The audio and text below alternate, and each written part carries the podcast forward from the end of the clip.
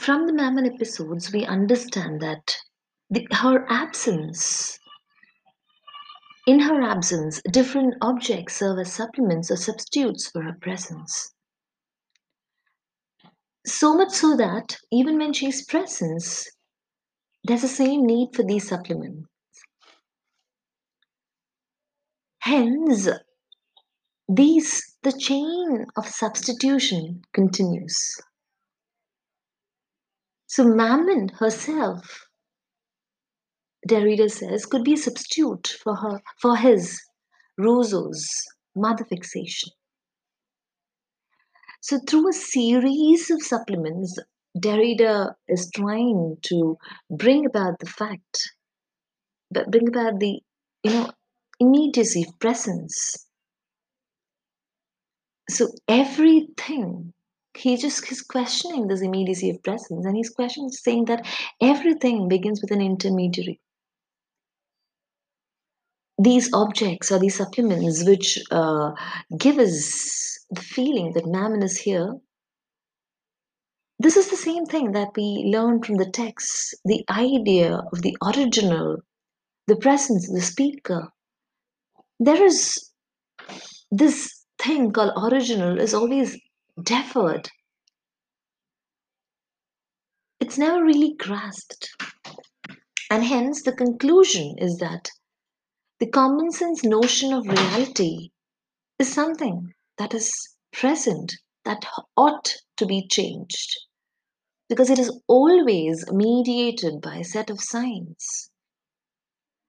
So the thing that we are so obsessed by calling it as original is actually produced by uh, by lots of signs, S-I-G-N-S signs. And the feeling of originality is in effect created by the signs. So for Derrida, Rousseau's text is nothing but a text which is suffused with signs. And this is where we have this very famous statement, Il n'y pas text. There is nothing outside of the text. It doesn't mean that, you know, uh, it is in, often misunderstood in various means. But the simple translation of this is that there is nothing outside the text. That this statement, there's nothing outside the text, is very interesting given the kind of closed system of textuality that Rousseau prescribed. There's no outside text. Derrida is not saying that there's no outside text. He says there's nothing outside the text. Almost everything round in could be brought to be the text.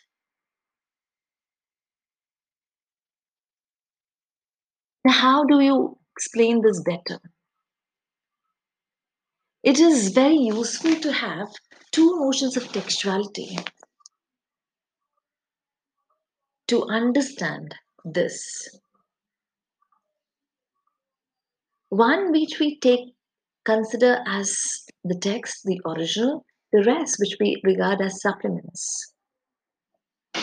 Here it means that there's there is nothing. There is no outside the text. Everything is can be included. There is nothing which is uh, which is which can be considered to be not belonging to the text. This aphorism that there's nothing outside the text works within the study of Rousseau on sexual and textual supplements